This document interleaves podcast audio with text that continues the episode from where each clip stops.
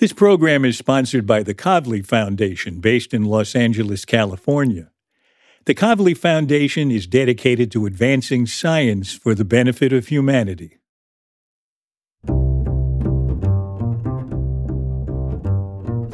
I'm Alan Alda, and this is Clear and Vivid conversations about connecting and communicating.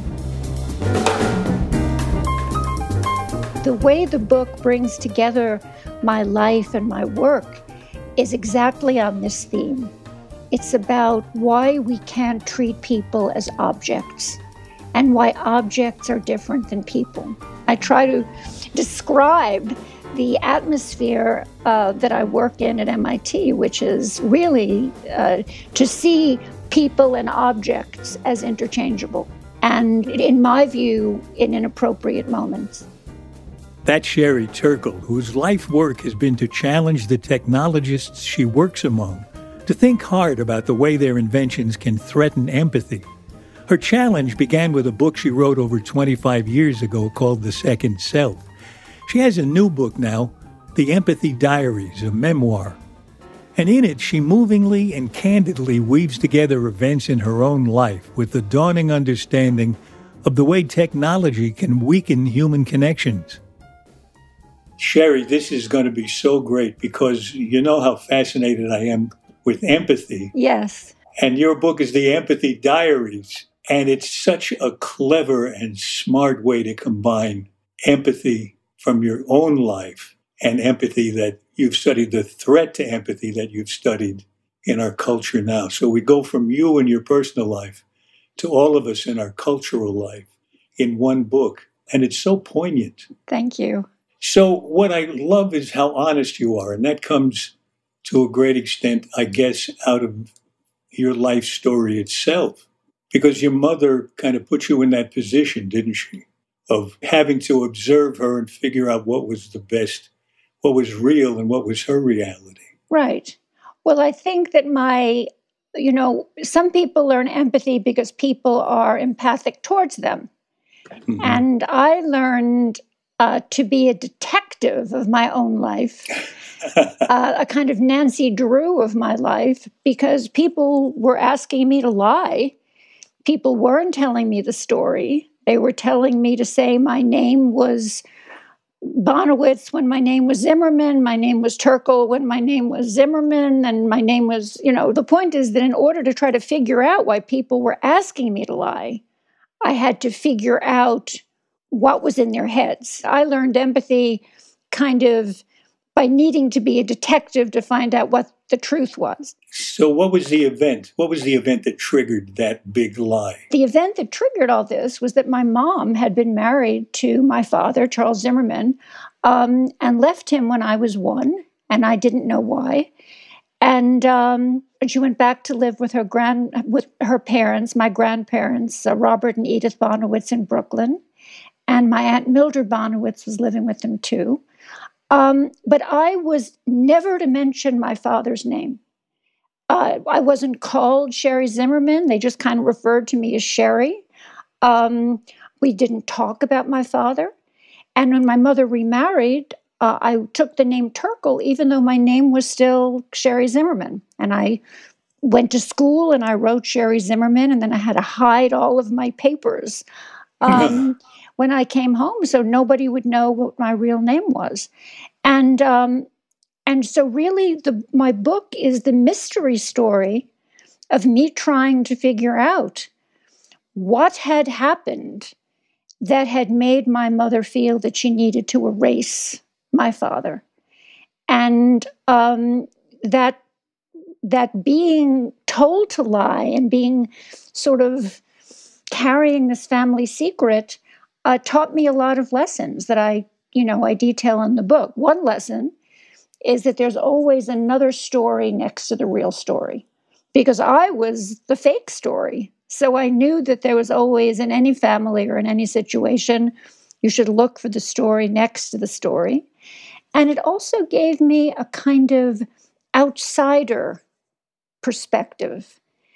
And in, in the Empathy Diaries, I talk a lot about how that outsiderness has allowed me to look at situations with kind of a fresh eye political situations, personal situations, emotional situations.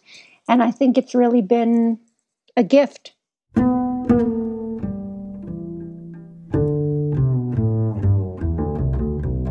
What about your father? You tantalize the reader, right? Right. And I don't want you. I don't want you to give away anything you don't well, want to give away. I'll, I'll give it. When the story is, is that um, I begin the book with the. I, I, find him. You know, I find him at, when after my my mother dies when I'm in college.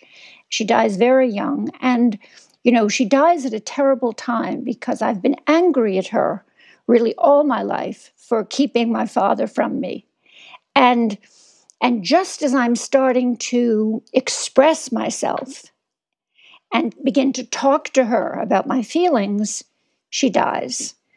And so I never had a chance to have that conversation. And 10 years later, I, I take it upon myself to do what she begged me not to do. And I hire a detective and I find my father. And it turns out that it was a transformative experience, not because I found somebody so great, but because I found the reason that she didn't want me to know him. And so. Wait, wait what was the reason? The reason was that, uh, that he was a. when I opened the door, so let me set the scene. I open the door, and of course, he looks just like me. And he says to me, now my breath is taken away. And he says, Did you find me through the New York Times? And at that time, there were these ads. Alan, I don't know if you remember, there were these ads. I found my job through the New York Times. And I'm thinking, oh my God, he's been advertising for me. But he hadn't been. He hadn't been advertising for me. He had put an ad in the Times that said E equals MC squared is not correct. Queens high school teacher disproves Einstein.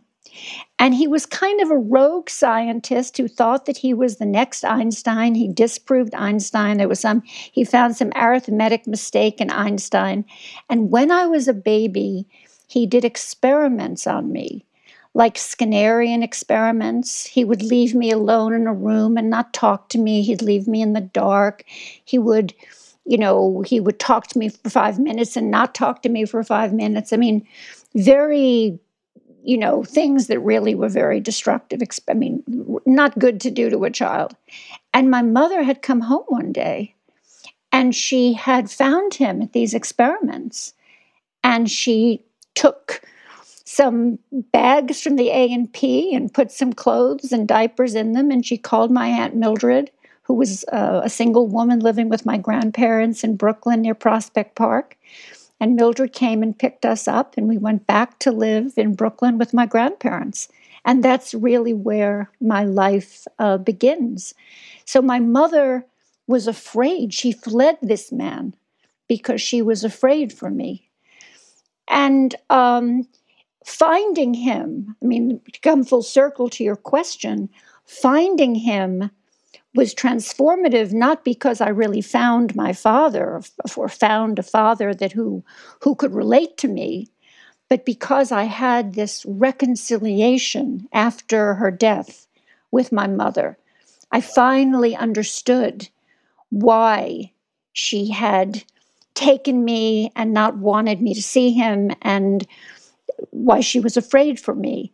And I felt, in terms of empathy, I felt empathy for her and how frightened she was for me and for herself, and how over her head she must have felt with this kind of mad scientist doing Skinnerian experiments with her precious baby. And um, I felt close to her. I reconciled with her. I felt empathy for her long after her death. He sounds as though he was incapable of actually regarding another person as a person, especially a one year old baby. Actually, I talk about the, the way the book brings together my life and my work is exactly on this theme. It's about why we can't treat people as objects and why objects are different than people, which of course is the theme of my of your your work. My work. I tell many stories in the book about, you know, AI scientists telling me that children shouldn't see Bambi because they should learn that you shouldn't form attachments to people because children will be raised by robots, not mothers. I mean, you know, I mean, I try to describe the atmosphere uh, that I work in at MIT, which is really uh, to see people and objects as interchangeable. And um, in my view, in inappropriate moments. And it really began with him. Were you aware before you wrote the book that your personal life and the, the life of your work were intertwined so intimately, or did you discover it as you wrote the book? Well, the truth is that I discovered a surprising amount of it as I wrote the book. Mm-hmm. For somebody who, I mean, I, you know, I've been analyzed twice, I've been trained as a psychoanalyst. I I mean, I, I really have spent, as you say, a tremendous amount of time thinking about my life and thinking about my process. But I discovered details and made connections in the course of writing this book that I hadn't made before. You know, I've I've learned empathy for myself in a new way. I it and and I've connected my life and my work and my passion and my intellectual life in, in, a way that I wanted to be able to share with people because I think that that's what makes, you know, that's really what life is about. It's Freud said, love and work. That's what life is about. And I think that we don't, that people don't often enough uh, allow themselves to be vulnerable and share why their life's passion connects to their life's work. And I tried to do that. When you were talking about reconciliation through empathy for your mother, when you realized what she had been up against and why she behaved the way she did, you made me wonder did you ever reconcile in your own mind with your father? Yes, I did. Um, but in a way where I learned how to set boundaries between myself and people who could harm me. And that was the way I reconciled with him. In other words, I saw him as someone who was part of my life, and I took care of him when he was dying and he needed me. Uh, I didn't abandon him. I tried to respect the fact that he had given me life. But I learned through my relationship with him uh, how to be in a relationship and also set clear boundaries in a relationship if I thought someone could was really there to hurt me. And actually, there's a funny story that I'd like to tell apropos of that, which is that when I found him, he was very excited, of course, that I was an MIT professor because, oh my God, you know, he'd spent years sending his disproof of Einstein to MIT professors. And now he had it reprinted and dedicated to me. And he had all these envelopes ready, you know, ready to mail to all these fancy people at MIT, dedicating his, you know, saying you've you've ignored me all your life, my life, and he now my daughter is a professor at MIT, and I'm dedicating my book to her. Well, I was coming up for tenure, and I told this story to the dean, and I said, his name was Harry Hanham. He was just a lovely, wonderful man, and he was really on my side. And I said, Harry, um, here's the deal with my father. And I say, look, it's not going to really hurt my tenure case, is it? If, you know, these, you know, if the people making the decision get this crank thing. And he said, Sherry, stop him. Stop him. Don't let him, don't let him dedicate this disproof of Einstein to you.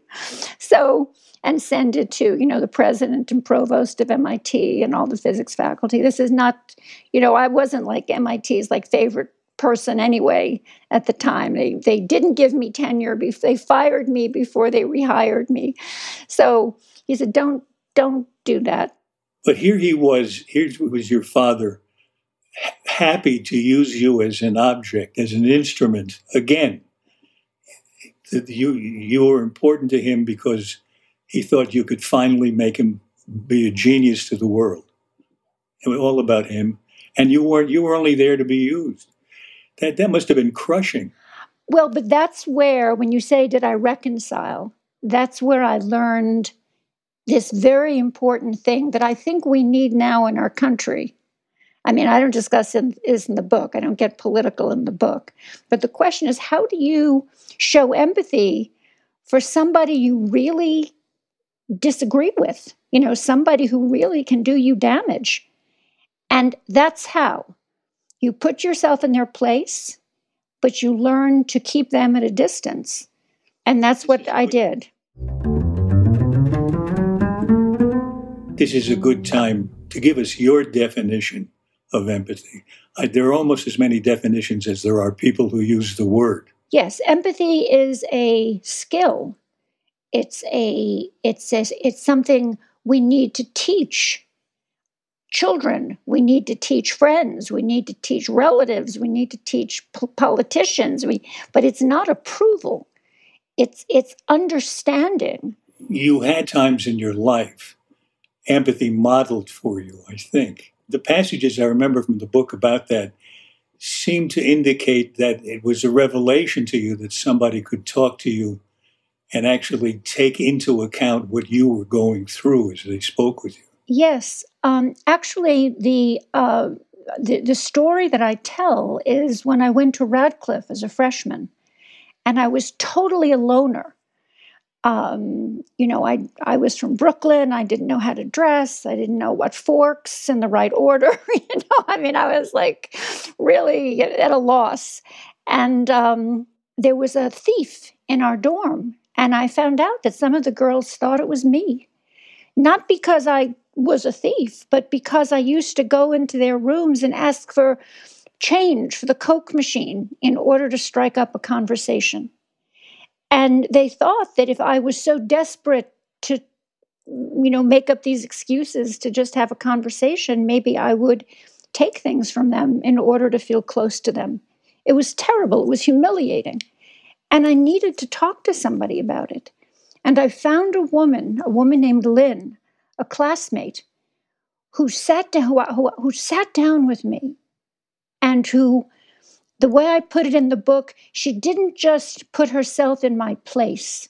She put herself in my problem. That's a big step. Yes. And she didn't say, I know how you feel. She said, I don't know how you feel. Ah. Oh, that's that's really good. Open the world to me. It oh, those two things have stayed with me as really what empathy, the kind of empathy that we need now, even as a country. Those two things. It's not just, oh, I understand you, oh, I understand you, I can put myself in your place. It's, I'm really in your problem. I have a commitment to you to be there for you. And then the second thing is you don't begin by saying, Oh, you've been divorced, I've been divorced, you know, I've been there. Mm-hmm. You begin by saying, I don't know how you feel. I'm here to listen. I mean, we need to understand uh, the people who believe all kinds of conspiracy theories in this country. It's not enough to say, Oh, they're crazy, I don't want to know about them. I mean, you, I, I, you need to really understand in a deep way what they're protecting themselves against, what their anxieties are, what problems are being solved in their psyche, in their mind, in their worldview by the things they hold dear. But it's not an approval, but it's a skill. And I believe it's the crucial skill for all of us moving forward.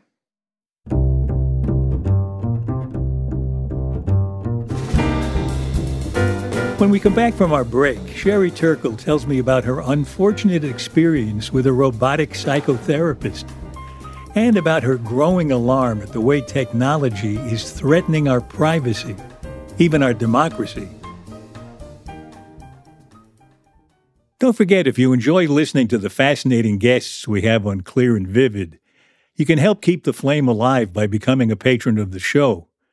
Clear and Vivid and the Alda Center for Communicating Science are both nonprofit, and your patronage of Clear and Vivid helps support them both.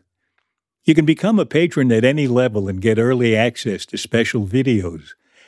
At the highest level, you can get fun and sometimes weird benefits, like my recording of your personalized voicemail message, either with courteous dignity or for the rambunctious among you, a message with a certain amount of attitude. Take a look at patreon.com slash clear and vivid. Patreon.com slash clear and vivid. And thank you. This is Clear and Vivid, and now back to my conversation with Sherry Turkle. You mentioned that you were not the most popular person at MIT. Was this because you had begun to write in a cautionary way about the, the computer and artificial intelligence world that they were so dedicated to and they didn't want to hear an alternative point of view? Was that part of you? Your work was growing in a direction that theirs wasn't? Yes. I mean, I think I'm I'm sort of sympathetic. I mean, they hired me because I had written a book that about psychoanalysis that asked the question, why do people pick up a theory and really without understanding it in a deep scientific way, use it um, even in a metaphorical or in a loose way to think about their lives? And MIT said, oh my God, she can do that for artificial intelligence. She can do that for cognitive science. She can study how um, the computer metaphors can get out into the culture and people can use them to think about their lives. But I got there and I thought, hmm, interesting that uh, when you start to use these theories to think about your mind, certain kinds of things drop out. you're not a typist, you're a writer. Yeah, exactly. Certain kinds of things drop out. And I began to um, explore really what it meant when we go from thinking about the self in terms of meaning to when we talk about the self in terms of mechanism. And my first book the book that was supposed to get me tenure was called The Second Self Computers and the Human Spirit in 1984. And it was about that shift from meaning to mechanism. And MIT looked at it, and it was, you know, I mean, I was like the only person writing about this at the time. I was alone in the field. Um, and they said, oh my God, I think they said, oh, great, tenuring an in house critic for the rest of her life. Were you also suffering from the, was it the Carl Sagan effect that the more popular you were, the less serious they thought you were? You know, I think in the Empathy Diaries, I tell the story of my grandparents obviously had raised me and had very little money, and I, they wanted a color television set. And they had real financial troubles because they had supported me after my mother died. And I mean, they needed some financial help. And I I was offered an advance by Simon and Schuster to write to publish the book with Simon and Schuster. And Thomas Kuhn, who was a great historian of science and very, very famous, called me up and said, I heard that you have signed a contract to publish your book with Simon and Schuster. Don't do that. You will not get tenure. Don't do that. And of course, I'd signed the contract and I'd bought my grandparents a color television. I remember when I got the call from Thomas Kuhn, I was at their house and they were like playing with the remote. And I'm looking at my grandfather and the remote and the color television. This was like 1982. And I said, It's done. He said, Undo it, uh, undo the deal. Tenure is more important than this contract. And I said, They're not, you know, I sort of, it was that moment when I saw, I felt the the weight of kind of academic privilege and academic, you know, kind of playing by the rules. And I said, you know, I'm publishing this book. And then actually, I've never regretted it because actually, you know, I wanted this book in the hands of a lot of people. It also, I would have to say that it this conversation clarified my own intent, which was I really am a communicator you know, um, there was a style of what I was writing, but there was also the substance. I mean, basically, engineers uh, talk about, for example, using engineering concepts and they apply them to people. So, for example, they talk about things, relationships should be friction free. What is this value of creating a world in which people won't have friction? Who wants that? And I, I ask in the empathy diaries. I mean, as a, I, I tell a story of watching a demo where they try to create relationships among people that are friction free. And I ask the question, you know, who wants relationships that are friction free? And I answer the question that technology does. Technology does. And so I had that critique of engineering really from the very beginning that engineering was great, but engineering values um, were not necessarily the values that would help us understand each other.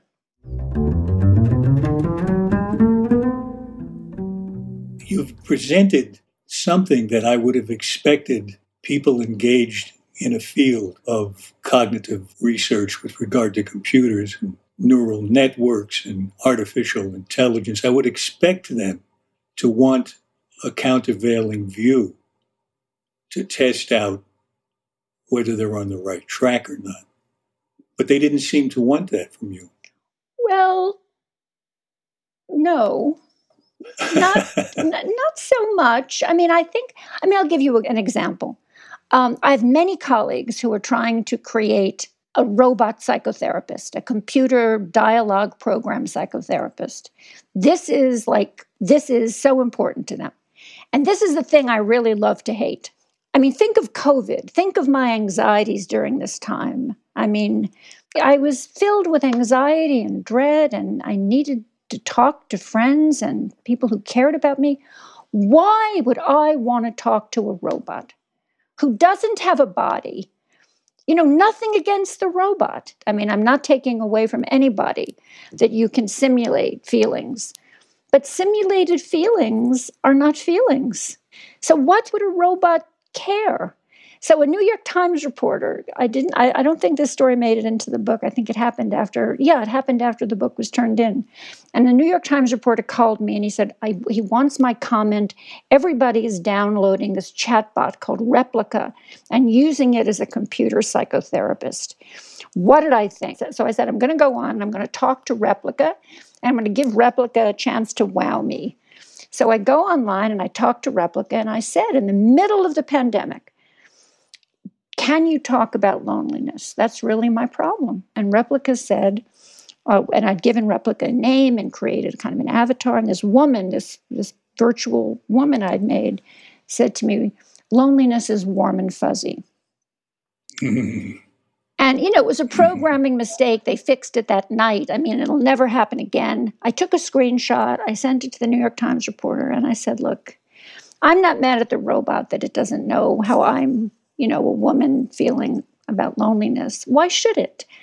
But chatbot that is being programmed and really doesn't know what it's like to be alone or lonely. So why are we doing this? Why do we need to do this? What purpose is what human purpose is it serving? And I think that the fact that I asked that question, a question that, you know, my colleagues can only answer by saying, because it's interesting, because we can, because it's exciting. And now we can have artificial intimacy that can fool you into thinking it, it cares about loneliness most of the time. What's the point?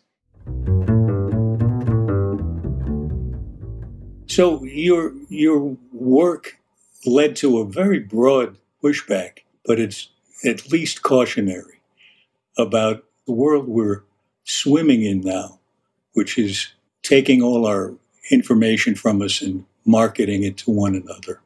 Yes. Billions of dollars worth of details about our lives, putting us in buckets so that we can be swayed along with 100,000 other people who have our same characteristics. And we don't know that's happening. That's a dangerous thing. Do you see any indication that it's getting better? Is there an awareness of that among the people who are making money off of doing this? Yes. First of all, I think uh, this isn't a Pollyanna comment at all, but I think the pandemic, I think that the fact that we've been glued to our machines uh, has been a kind of education for a lot of people in exactly what these machines can do and what they're doing. I think the election of, you know, 2016 was an education, 2020 was an education. Uh, people saw uh, in a way that they hadn't before, you know, what what clever programming and what information could do, the role of Facebook, the role of disinformation. I mean, I think all of these things um, had been very vague because I've been interviewing people about these things for, for years, for 15 years, and I couldn't get people to see beyond. I like I like that when Facebook shows me ads for things I like. That's what people would say when when you asked when when the question of privacy came up. I like it when Facebook shows me ballet slippers, you know, that I like to buy those kinds of shoes. I like it that it knows these things about me. And all of us, and, and it wasn't real to people what it meant that they were the product, what you just described, that their information, that their comings and goings, that their personal lives were the product um, in this internet economy. And I think that that has shifted I think people's sense of privacy has shifted. People are, people are thinking about that in a, in a more mature way. I think you're starting to get, I mean, look at the conflict between Apple and Facebook now. I mean, I'm not, I mean, I'm not trying to, to paint anybody as being, you know, the white knight, but you're having one company saying, we're going to let you choose how much information you share. And uh, the other company saying, oh, oh my God, let's think, you know, what, what is this conversation about? This is pretty sexy. These two titans of industry are fighting about how much of me they can take. I mean, this would not have happened. You can't you can't put this in a 2016 context. Because when I was interviewing people in 2016, there's one there's one teenager I interviewed who who who sums it up for me when I interviewed her about privacy and she said, "Who would care about me and my little life?" No, people don't say that anymore. People are finally understanding that Facebook cares about you and your little life.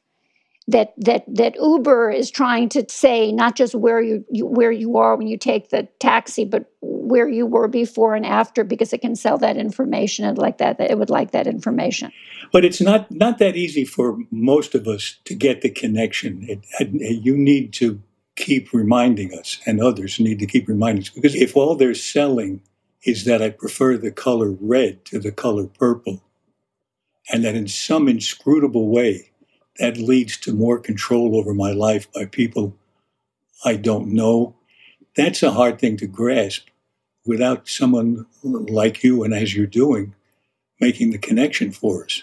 I think this is the this is the issue of our lifetime. I mean, you know there's no control over you know when you apply for a job there's there's already a dossier on you with facial recognition you know all over uncontrolled. I mean these these issues a generation has to grow up where they are as fluent about this. This is computer literacy. People used to fight about you know it's computer literacy learning to program not learning to program which language what language? This is the terrain of computer literacy. It's our privacy, it's our democracy, because there's, a, I, I think of it as a kind of golden triangle intimacy, privacy, democracy. Intimacy, privacy, democracy. And the way I feel about digital culture is that we have to start making the connections between you can't have intimacy without privacy. You can't have democracy without privacy. You have to be able to have a private conversation, you and I, and discuss what kind of political life we want for this country without feeling it's being overheard, tapped, traced, and there's somebody's coming to get us because of what we might say in private. These things all are challenged if we don't get a grip on internet culture. And what is only beginning to be understood, thanks to, to a great part your work, is that these little chips of our privacy that they take away puts us more and more at odds with one another so that we're we're not able to see that the other person the other the other camp may be right. On the contrary we vilify and satanize them. And I think that um, you know, in one of the interviews that I did that, that, that broke my heart, Uh, someone says to me, Well, you know, I really try not to have strong opinions because if I had strong opinions, the only place I could express them is the internet. So if you don't make safe spaces for these private conversations or safe conversations, if you have people who live in fear of surveillance all the time, which we're getting much too close to. I mean, here, here, here, college students are talking about being glad they don't have strong political opinions because they'd be surveyed. Um, you're suppressing discourse, you're suppressing dissent, you're suppressing free speech, but you're suppressing it in, in an insidious way. And I really think it's for those of us who've who are more, you know, who've been through other political struggles and who have uh, an interest in democracy and privacy and who know what intimacy is is to really make this the thing that we teach our children. I mean this is our this is our commitment to make sure they care about empathy they care about intimacy they care about democracy and they see these connections. I'm worried about something that we can do something about kind of right now. Well talking of right now you know we always end our show with seven quick questions. Number one what do you wish you really understood? The unconscious. How do you tell someone they have their facts wrong? I say uh, this. I'm a teacher, so it happens all the time. Um, I th- this come from. Uh, I, I, need some footnotes here. This this looks a little Wikipedia to me. Uh, check. Just go back and get me some sources. I love that. Looks a little Wikipedia. It's like it's like in fifth grade they told you you couldn't use the encyclopedia as a source, like that, like that. Do you ever get introduced to give a talk by somebody who's obviously found his entire introduction in Wikipedia and including the errors? Oh yes, all the time. Okay, number three. What's the strangest question anyone has ever asked you? I was being interviewed about this book, and there's a scene in the book where my mother, thinking that she is being very modern, throws me into a shower with her naked second husband which is a I, I spend a lot of time on this in the book and i like really like you know really it's a turning point in the book and i and somebody asked me how'd you feel when that happened? That's that's a strange question. You know i was like um I mean, I really became like, really, I was like re traumatized. I became like three years old again. I, you know, I, eh, five years old was when it happened. I mean, no good, bad, very unhappy. I mean, I sounded like an idiot. So that was the strange. I mean, that was like, you know, kind of like very strange. Yeah. Okay, next question. How do you stop a compulsive talker? Well, if they're not my patient, Oh, right. Yes. Now, I guess you want a compulsive talker. no, no. I mean, if they're my patient, I'll say, this is interesting. Uh, are you trying to fill up the space here? Uh, if they're not my patient, but a friend, I might say, um, you know, we're chatting, but uh, but I'm I'm wondering if you're anxious about something. We're talking a lot, but I feel there's something you're not telling me. Is there something you really want to tell me? And then they shut up. Usually, they're talking because they don't want to say the thing that they're really thinking about. Okay, let's go to the next question. Let's say you're at a dinner dinner party when they become more popular again, and you're sitting next to someone you don't know. How do you how do you initiate a really authentic conversation? I say, what's keeping you busy these days? I don't really think that conversations are authentic because I do something special. To people, I don't think there's a two people are ready to have a conversation because they feel trust and they're willing to be vulnerable to each other. And the way in, to encourage that is not in the beginning of the conversation, but some place in the conversation. You make it clear that you're willing to be vulnerable. Uh. So I've just written a book in which I tell the story of my mother throwing me into the shower with a naked father and my father doing experiments on me. You know, people think I'm willing to be vulnerable. So no, I think you should do that story right after the soup course. no, I think it has to do with with with with with showing that you're vulnerable. The, the, chances of it happening are higher if you show some vulnerability in some way. Great, that's great. Okay, next to last. What gives you confidence? Finishing this book gave me confidence. Finishing a piece of work that I really care about is very confidence building for me because I put a lot of myself in it and then I say, I did that. I said, I, I really, that, gave, that has given me confidence throughout my life. It's been my go to thing when I've wanted confidence. Okay, this is the last question. Excluding the book that you just finished, what book has changed your life? Pride and Prejudice. Oh, why? Because I realized that you could write about people and not like be psychoanalyzing them, you know, not sort of like just really talk about their conversation and their manners and their way of being mm. and really show a world. And I just, I, I, it was like a light went off. This has been so great. I'm really grateful for your honesty, your openness, your willingness to talk personally about yourself in the same breath as you talk about big ideas. And, and I, I'm grateful for that. Goodbye for now. I'll see you again when I open pages of another of your books. okay, okay, but it'll be lovely to chat before that. It, I'm I'm a little little tired. I'm resting. I'm resting for a little bit.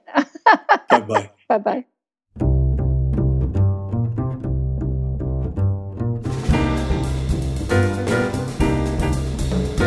This has been clear and vivid. At least I hope so. Our thanks to the Kavli Foundation for sponsoring both Clear and Vivid and our sister series, Science Clear and Vivid. The Kavli Foundation is dedicated to the advancement of science for the benefit of humanity. Sherry Turkle is a professor in the program in Science, Technology, and Society at MIT, and she's the founding director of the MIT Initiative on Technology and Self. Her books include The Second Self, computers and the human spirit, and reclaiming conversation, the power of talk in a digital age. Sherry joined me on Clear and Vivid a couple of years ago to have a conversation about conversation. Check it out at Season 3, Episode 3. The book we talked about in this episode is The Empathy Diaries, a memoir.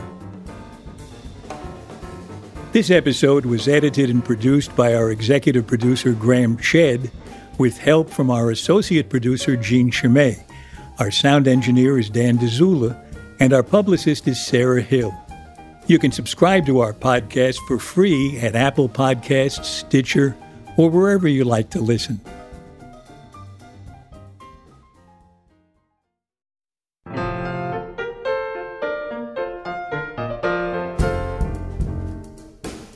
Next in our series of conversations, I talk with one of the most engaging authors I've ever read, Bill Bryson. Best known for his wonderfully entertaining books on people and places, he's also in recent years turned to explaining science in books like A Short History of Nearly Everything and his latest, The Body, a guide for occupants.